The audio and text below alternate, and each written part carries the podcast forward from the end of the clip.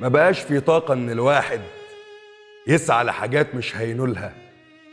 يحلم أحلام أكبر منه وما هو كده أو كده مش هيطولها.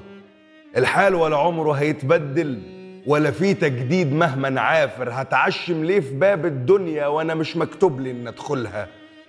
من صغري وأنا مصدق فكرة إن المتعوس دايما متعوس. لو لف على الدنيا يحاول لا هيبقى كبير ولا عنده فلوس. مقفولة في وشه وصعبة عليه والأحسن يسكت ويريح. في ناس مكتوبها تعيش تداس وفي ناس اتخلقت لأجل تدوس. هنعافر ليه؟ ما هي مقسومة وبترسى على اللي واسطة معاه. الواحد شغفه انطفى بدري وعايش هيقول اخلصي يا حياة.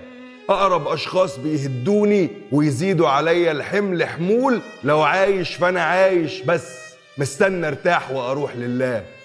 واقف في مكاني بدون جدوى وبعاني بقلبي وتفكيري. بصحى من النوم وبقضي اليوم وارجع للوحدة ولسريري. الدنيا بقت آخر همي ومش طالب منها ومش عاوز. ما أنا ياما طلبت وياما سعيت في حاجات سرقوها لناس غيري. الشخص اللي بيشكي ده كان كان لازم يفهم حاجة مهمة. كلها لله مش ملك لحد كل الأرزاق والترقيات والمال والخير مملوك لله. اللي بيتوكل وبيسعى ربنا بيزيده ويسعى معاه. اللي بتلقاه بيعمل حاجة ووجوده في وسط الناس فارق بتلاقي الخلق بيحترموه حواليه أشخاص جنبه وحباه. محتاج تشكر ربك دايما إنك موجود أصلا وبخير. طول ما أنت ما متش لسه مجال الحال يتبدل يصبح غير. من بعد العسر بيجي اليسر. طول ما أنت مكمل خط السير ويقين بالله بكرة يجيلك العوض اللي يريح قلبك والإيد اللي توطي تشيلك.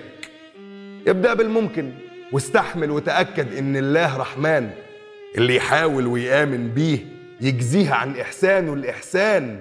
ربنا بيراضي اللي بيسعى لا يغفل عن جهد الساعي. قالك في كتابه ما بيضيعش تعب اللي بيتعب. يا إنسان